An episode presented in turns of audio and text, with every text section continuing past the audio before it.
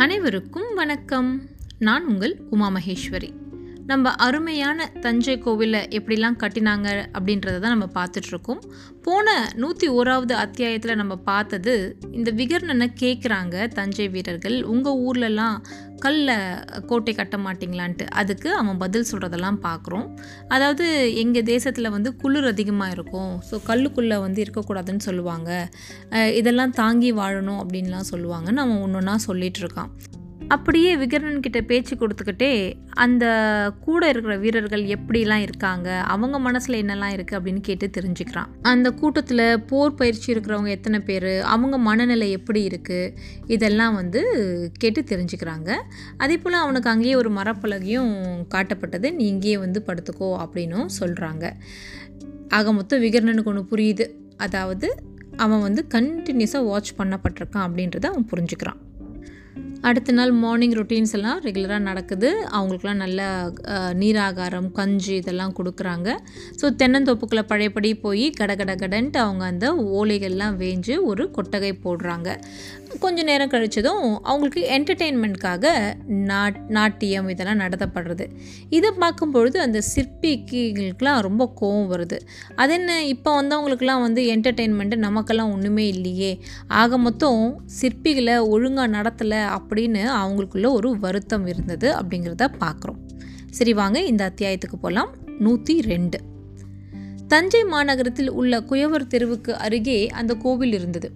அது துர்கை கோவில். உள்ளுக்குள் இருக்கிற துர்கைக்கு நிசும்ப சூதனி என்று பெயர்.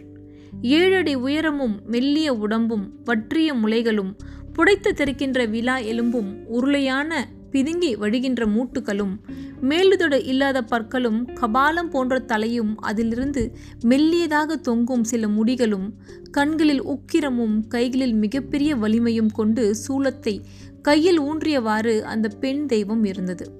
இந்த உலகத்தின் எந்த மூலையிலும் பெண் என்பவளை இத்தனை கோரமாக எந்த சிற்பியும் செய்ததில்லை. சிற்பி செய்தது இருக்கட்டும். இப்படி ஒரு உருவத்தை யாரும் வழிபட்டதும் இல்லை. இத்தனை உக்கிரமான தெய்வம் சோழ தேசத்தில் வேறு எங்கும் பார்த்ததும் இல்லை. கருவறைக்குள்ளிருந்து வெப்ப அலை அடித்தது. சாக்த வழிபாட்டில் சிறந்த ஒரு அந்தனர் நெற்றி நிறைய குங்குமம் பூசி மூல மந்திரம் ஜபம் சொல்லி அர்ச்சனை செய்து கொண்டிருந்தார். தஞ்சை மக்கள் கூடை கூடையாக சிவந்த பூக்களை கொண்டு வந்து கொடுக்க அந்த அந்தனரால் அர்ச்சனை நடந்து கொண்டிருந்தது. விடியலிலே இரண்டு மூன்று ஆடுகளை கொண்டு வந்து பலி போட்டிருப்பார்கள் போலும். இரத்த வாடை கோவிலை சுற்றி இருந்தது. ஈக்கள் பறந்தன. ஈக்கள் தரையில் உட்காராமல் இருக்க தண்ணி தெளித்திருந்தார்கள். மூலிகளை பறித்து புகை போட்டு கொண்டிருந்தார்கள். பச்சை மூலிகைகள் எரிந்த வாசனையில் லேசாக ஒரு காரம் மூக்கில் ஏறியது. கருவறைக்குள்ளே அந்தணருக்கு எதிர்மூலையில் கருவூர் தேவர் கைகூப்பி நின்றிருந்தார். விரித்த சடாமுடியிலிருந்து நீளமான ஒரு வெண்ணிற தாடியிலிருந்தும் நீர் சொட்டி கொண்டிருந்தது. குளித்துவிட்டு ஈரத்தோடு கோவிலுக்கு வந்து அம்மன் வழிபாடு நடத்தி கொண்டிருந்தார். வெகுநாள் கழித்து கருவூர் தேவர் அந்த கோவிலுக்கு வந்திருப்பதால் அஷ்டோத்திரம் முடித்து உபச்சாரங்கள் செய்து உடைவாள் சூலம் கவரி பதாகை குடை போன்றவைகளை சமர்ப்பித்து நைவேத்தியம் அர்ப்பணித்து அடுக்கு தீப ஆரதி அந்தனர் காட்ட நிசும்பு சூதனி அந்த வெளிச்சத்தில் தகதகவென்று மிக கோரமாய் காட்சியளித்தாள். சிகப்பு நிற ஆடை மேலே சுற்றப்பட்டிருந்தது. தீபாராதனை நடக்க துவங்கியவுடன் காண்டாமணியும் பேரிகையும் மத்தளமும் எக்காலமும் சிறு முரசும் முழங்கத் துவங்கின. பறைகளை வேகமாக முழக்கினார்கள். அத்தனை சத்தமும் மனம் வாங்க மனம் எளிதில் ஒன்று குவிந்தது. தீபத்தின் மீதும் தீபத்தின் வெளிச்சத்தில் தெரியும் தெய்வத்தின் மீதும் அழுத்தமாக படர்ந்தது. தாயே நிசும்பசூதனி சோழ தேசத்தின் காவல் தெய்வமே எங்கள் அரசன் ராஜராஜன் உன் அருண்மொழி மிகப்பெரிய காரியத்தில் இறங்கி இருக்கிறான் எந்த இடைஞ்சலும் இல்லாமல் எந்த ஊனமும் ஏற்படாமல் அவன் காரியத்தை நீ நடத்தி கொடு. அவன் எழுப்புகின்ற கோவிலுக்கு காவலாக இரு. அவன் செய்கின்ற ஒவ்வொரு செயலிலும் உன்னுடைய இருப்பை காட்டு. தாயே நீ இல்லையெனில் தஞ்சை இல்லை. உன்னால்தான் சோழர்கள் உன்னதமான ஒரு நிலைக்கு வந்திருக்கின்றார்கள். பல்லவர்களின் பிடியில் சிக்கிக் கொண்டிருந்த இந்த வீரர் குடும்பம் அவர்களுக்குண்டான சோழ தேசத்தை பெற்று அதை இன்னும் விரிவாக்கி பரத கண்டத்தின் எல்லா பகுதிகளிலும் தங்கள் புலிக்கொடியை பறக்க விட்டிருக்கிறார்கள் வெறும் போரில் மட்டும் ஜெயித்தால் போதாது சரித்திரத்தையும் ஜெயிக்க வேண்டுமென்று அந்த அரசன் மிக உன்னதமான ஒரு பகுதியில் இறங்கியிருக்கிறான். தமிழும் தமிழ் கலாச்சாரமும் சோழ தேசத்து மக்களும் கால காலமாக பெருமை பேசிக் கொள்கிறது போல மிக அற்புதமான ஒரு திருப்பணியை செய்ய இருக்கின்றான். நிசிம்பசூதினி தாயே மெல்லவா அவனுக்கு துணை இரு. உன் இருப்பை எனக்கு காட்டிவிட்டு போ. நீ சரியென்று சொன்னால்தான் நான் மறுபடியும் அரசனை பார்ப்பேன். நீ சம்மதம் என்று சொன்னால்தான் நான் கோவில் கட்டும் பணியை மேற்பார்வையிடுவேன். நீ இருக்கிறாய் என்று தெரிந்தால்தான் இதில் தொடர்ந்து ஈடுபடுவேன். அம்மா தாயே எனக்கு குறிகாட்டு. எனக்கு குறிகாட்டு. கரூர் தேவர் மனதுக்குள் இறைஞ்சினார். கருவறைக்கு வெளியே சற்று தள்ளி சோழ வீரர்களால் ஜனக்கூட்டம் தடுத்து நிறுத்தப்பட்டிருந்தது. கரூர் தேவர் பூஜை செய்து கொண்டிருக்கிறார். அதை முடித்து வெளியே வந்ததும் நீங்கள் அனுமதிக்கப்படுவீர்கள் என்று இதமாக ஜனங்களிடம் பேசிக் கொண்டிருந்தார்கள். பூஜை செய்யவும் கரூர் தேவரை பார்க்கவும் தஞ்சை நகரத்து பெருமக்கள் ஆவலாக இருந்தார்கள். குறிப்பாக பெண்கள் கரூர் தேவரை பார்த்து வணக்கம் சொல்லி தங்களுக்கு இருந்த குறைகளை சொல்ல வேண்டும் என்று ஆசைப்பட்டார்கள். இடைவிடாத இரத்தப்போக்கு அம்மாவுக்கு எழுந்திருக்கவே முடியவில்லை. எத்தனையோ விதமான வைத்தியம் செய்தாகிவிட்டது. மூத்தோர் சாபம் என்று சொல்கிறார்கள். உங்களிடம் விண்ணப்பித்துக் கொள்கிறேன். நீங்கள்தான் சரி செய்ய வேண்டும் என்ற ஒரு பெண் உள்ளுக்குள் சொல்லிக்கொண்டு கரூர் தேவர் எப்பொழுது வெளியே வருவார் என்று பார்த்து கொண்டிருந்தாள். போருக்கு போன மகன் திரும்பி வரவில்லை. அவன் இறந்து போனதாக எதுவும் தகவல் இல்லை. அவன் இருக்கிறானா இல்லையா என்றும் தெரியவில்லை. அவனுக்கு இரண்டு மனைவிகள் இருக்கிறார்கள். இருவருமே இளம் பெண்கள். அவன் வருகையை பற்றி நல்வாக்கு சொல்லுங்கள் ஐயா என்று நடுத்தர வயது பெண்மணி கைகூப்பி உள்ளுக்குள் கேட்டுக்கொண்டிருந்தாள் எப்படியாவது கருவூர் தேவரை பார்த்துவிட வேண்டும் என்று ஆசைப்பட்டு கொண்டிருந்தாள். தங்கையின் திருமணம் மாடுகள் அடிக்கடி இறப்பது. திருமணமாகி கணவனோடு புகுந்த வீட்டிற்கு போன பெண் மூன்று மாதத்திலேயே பேய் பிடித்து திரும்பி வந்த கதை என்று பல்வேறு விஷயங்கள் அவருக்காக வெளியே காத்து கொண்டிருந்தன. அங்கே அதிகாரிச்சி முத்தான பொன்னங்கை கோவிலுக்கு வந்து வழிபட கரூர் தேவர் இருக்கிறார் என்று தெரிந்ததும் மெல்ல ஒரு சோழ வீரனிடமிருந்து கைகோல் வாங்கி ஜனங்களை பின்பக்கம் போகும்படி அதட்டிவிட்டு பூக்கூடையை மண்டபத்து படியிலே வைத்துவிட்டு காத்திருந்தாள். கரூர் தேவரை வணங்கி நமஸ்கரித்த பின்னர் பூஜை செய்துவிட்டு வேலைக்கு போக வேண்டும். இந்த வேலைக்கு வந்து இன்றோடு ஏழு வருடங்கள் ஆகிவிட்டன. திருமணம் பற்றி இன்னும் எந்த சிந்தனையும் இல்லை. ஆனால் உள்ளுக்குள் திருமணம் செய்து கொள்ள வேண்டும் என்ற எண்ணம் வந்துவிட்டது. நான் எந்த பக்கம் போக வேண்டும்? திருமணம் செய்து கொண்டு கிராமத்திற்கு போய் குடித்தனம் செய்யவா? அல்லது இல்லறத்தில் ஈடுபடாமல் சோழ தேசத்திற்கு தன்னை அர்ப்பணம் செய்து அதிகாரிச்சியாகவே வாழ்ந்து விடவா? அதிகாரிச்சி திருமணம் செய்து கொண்டால் அத்தனை சிறப்பானதாக இருக்காது. இது நல்ல உத்தியோகம் நல்ல உணவு. தெற்கு பார்த்த சாளரத்திற்கு அருகே அற்புதமான படுக்கை கீழே இருபது முப்பது வேலையாட்கள். வருடாந்திர நெல் தவிர மாதாந்திர பொற்கழஞ்சு அவசரத்திற்கு குதிரை பல்லக்கு எதிலும் போகலாம். யானை மேல் ஏறிக்கொண்டு நிசும்பு சோதனையை பார்க்க வந்தாலும் ஏன் இப்படி என்று கேட்பார் இல்லை அதிகாரிச்சி முத்தான பொன்னங்கை எது செய்தாலும் காரணமாகத்தான் செய்வாள் என்று அரச குடும்பத்தினர் அத்தனை பேருக்கும் நம்பிக்கை. கரூர் தேவர் வெளியே வந்தால் அவரிடமும் தன் எதிர்காலம் பற்றி கேட்கலாமா? அல்லது நிசமசூதனியை வணங்கிவிட்டு உன் விருப்பப்படி அருள் செய்வாயாக என்று சொல்லிவிட்டு போகலாமா? யோசித்துக் கொண்டிருந்தாள். கருவூர் தேவரை சந்திக்க பல பேர் காத்திருந்தார்கள். வேறொரு சமயத்தில் கருவூர் தேவரை பார்த்து கொள்ளலாம். இப்பொழுது வேலை இருக்கிறது. வழிபட்டுவிட்டு வேலைக்கு போவதுதான் உத்தமம். அவள் எட்டி கருவறையை பார்க்க கருவறையில் உள்ள தெய்வத்தின் கண்களிலிருந்து ஒரு ஒளி வேகமாக சட்டென்று அதிகாரச்சி முத்தான பொன்னங்கையின் முன்கழுத்து பக்கம் தாக்கியது. தொண்டையை யாரோ அழுத்துவது போல உணர்ந்தாள். என்ன இது? நெஞ்சிலிருந்து ஏதோ ஒன்று தொண்டையை அடைத்துக் கொள்கிறது. கணைக்க முற்பட்டாள். கணைக்க கணைக்க இறுக்கம் அதிகமாகியது. மூச்சு திணறி சட்டென்று நினைவு பிழன்றது. நினைவு பிழன்றதும் மூச்சு விடுதல் சரியாயிற்று. அவள் உள்ளுக்குள் மிகப்பெரிய சக்தி பரவியிருப்பதை உணர்ந்து கொண்டாள். ஓங்காரமாக கூச்சலிட்டாள். அவளை சுற்றியிருந்த ஜனங்கள் பயந்து ஓடினார்கள். அடே குடந்தை கிழவா என்று உரத்த குரலில் கூச்சலிட்டாள். கரூர் தேவர் திரும்பி அதிகாரிச்சி முத்தான பொன்னங்கையை பார்த்தார். அவரை குழந்தை கிழவன் என்று அவருடைய மத்தியம வயதில் அழைப்பார்கள். அவருடைய தாடி நரைத்த பிறகு அவரை சித்தர் என்று ஜனங்கள் ஏற்றுக்கொண்ட பிறகு எவரும் அப்படி அழைப்பதில்லை. அநேகமாக அந்த அழைப்பு எல்லோருக்குமே மறந்து போயிருந்தது. அடே குழந்தை கிழவா இங்கு வாடா. நிசும்பசூதனி அதிகாரிச்சி முத்தான பொன்னங்கையின் உள்ளுக்குள் புகுந்து உறக்க கூவினாள். கருவூர் தேவர் கருவறையை விட்டு வெளியே வந்தார். அதிகாரிச்சி முத்தான பொன்னங்கை முன்பு கை கூப்பினார். கண்கள் பெரிதாகி பற்கள் கிட்டித்து உடம்பு நடுங்க மயிர்கால்கள் சிலிர்த்து நிற்க கால்கள் தள்ளாட சுழன்று சுழன்று அதிகாரிச்சி முத்தான பொன்னங்கை ஆடினாள். மூச்சிறைக்க கரூர் தேவர் முன்பு நின்றாள். கரூர் தேவர் குனிந்து அதிகாரச்சி பொன்னங்கையின் பாதம் தொட்டு தலையில் வைத்து கொண்டார். சொல் தேவி சொல் எனக்கு பதில் சொல் என்று உள்ளுக்குள் கேட்டபடி அவளையே பார்த்து கொண்டிருந்தார். வாய் விட்டு அதிகாரிச்சி முத்தான பொன்னங்கை சிரித்தார். ஏய் குழந்தை கிழவா நான் இருக்க கவலை எதற்கடா? இங்கு நடக்கின்ற அத்தனை கூத்தும் என்னால் நடைபெறுபவை. இந்த தஞ்சை நகரம் முழுவதும் எனக்கு கட்டுப்பட்டது. என் உத்தரவை பெற்றுதானடா இந்த அரசன் அங்கு கோவில் கட்டுகிறான்? நான் இருப்பேனடா குழந்தை கிழவா. நான் அங்கு இருப்பேன். எல்லா மூலைகளிலும் இருப்பேன். எல்லா பாறைகளிலும் இருப்பேன். எல்லா உளிகளிலும் இருப்பேன். எல்லா சுத்தியலிலும் நான் இருப்பேன். எல்லா செயல்களிலும் இருப்பேன். அடேய் குழந்தை கிழவா போ. போய் கல் தூக்கு நீர் ஊற்று. மண் குழைத்து போடு. தஞ்சையிலுள்ள அத்தனை மக்களும் இதில் ஈடுபட வேண்டும் என்று சொல். இது என் கட்டளை என்று விவரி ஈடுபடாதவரை நிசும்ப சூதனி குதிரை எறிவாள் என்று எச்சரித்து வை. சோழ தேசத்து அத்தனை மக்களின் கைகளும் இதில் இருக்க வேண்டும் என்று கட்டளை போடு. எவ்வளவுக்கு எவ்வளவு உழைக்கிறீர்களோ அத்தனைக்கும் அத்தனை நிசும்ப சூதனை குளிர்ந்து போவாள் என்று சொல். அவர்கள் குலம் விளங்க ஆசிர்வதிப்பாள் என்று சொல். அவர்களுக்கு எந்த தீங்கும் வராமல் காப்பாற்றுவாள் என்று விவரி. உன் அரசனுக்கு சொல். நிசம்ப சூதனியால் தான் இந்த கோவில் கட்டப்படும் என்று சொல்.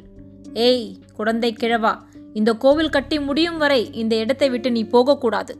போகவும் விடமாட்டேன். பால் ஊற்றுடா பால் ஊற்று. நிசும்ப சூதனைக்கு பால் ஊற்று என்று உறக்க கத்தினாள். செய்கிறேன் தாயே செய்கிறேன். பதினாறு குடங்கள் பசும்பால் உன் தலையில் ஊற்றி அபிஷேகம் செய்கிறேன். உன் கட்டளைப்படி இந்த இடத்தை விட்டு நான் எங்கும் போக மாட்டேன் இங்குள்ள அத்தனை மக்களையும் இந்த பணியில் நான் ஈடுபடுத்துவேன். நீ கட்டுகிற கோவில் என்று எல்லோருக்கும் சொல்வேன் தாயே நிசும்பு சூதனி சோழ குலத்தை காப்பாற்றுவேன் என்று வாக்கு கொடுத்தாயே என்றார் நான் இருக்கிறேனடா சோழர் குலம் விளங்க நான் இருக்கிறேன். கண்ணுக்கு எட்டிய வரையில் கண்ணுக்கு எட்டிய வரையில் சோழர் குடி பறந்து கொண்டிருக்கிறது. அதை அகற்றவோ அசைக்கவோ எவராலும் முடியாது. வாழ்க சோழர் குலம். எல்லோரும் முக்கியமடா? எல்லோரும் முக்கியம். அத்தனை பேர் முதுகிலும் பாறை ஏறி இருக்க வேண்டும். அத்தனை பேர் கைகளும் மண்ணை பிசைந்திருக்க வேண்டும். ஒருவர் கூட விட்டுவிடக்கூடாது. எல்லோரும் முக்கியம் எல்லோரும் முக்கியம் என்று உறக்க கத்தினாள். அவள் உடம்பு கட்டுக்கடங்காமல் ஆடிக்கொண்டிருந்தது. கருவூர் தேவர் அருகிலிருந்த வீரன் கத்தியை சரக்கென்று உருவி தன் உள் முழங்கையில் கீறி நிலத்தில் ரத்தம் விட்டார். வாளை வீரனிடம் கொடுத்தார்.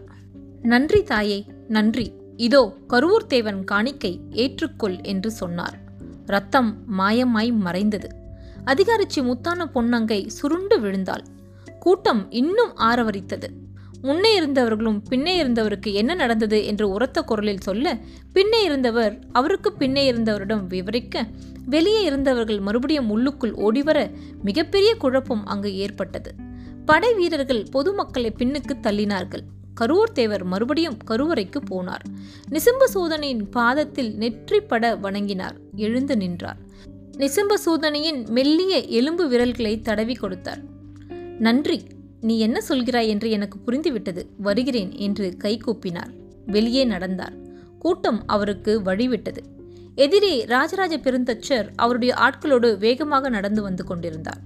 செங்கல் சுடுவது பற்றி குயவர்களுக்கு அவர் விவரித்துக் கொண்டிருக்க யாருக்கோ அருள் வந்துவிட்டதென்று செய்தி கிடைக்க அவர் கோவில் நோக்கி ஓடி வந்து கொண்டிருந்தார். கரூர் தேவரை பார்த்து நின்றார் விழுந்து வணங்கினார். ஏதும் பிரச்சனையா ஐயா? என்று பணிவாக கேட்டார். இல்லை. தாயிடம் அருள்வாக்கு தருமாறு கேட்டேன். ஒரு அதிகாரச்சியின் மீது பரவி தாய் தன்னுடைய சம்மதத்தை தெரிவித்தாள். சகலரும் இதில் ஈடுபட வேண்டும் என்று கட்டளையிட்டிருக்கிறாள். எல்லோர் கையும் களிமண்ணாக வேண்டும். எல்லோர் முதுகிலும் பாறை ஏற வேண்டும். சோழ தேசத்திலுள்ள அத்தனை பேருக்கும் இதில் பங்கு இருக்க வேண்டும் என்று விரும்புகிறாள். இதை செய்ய உன்னால் தான் முடியும். எவரையும் மறுக்காதே.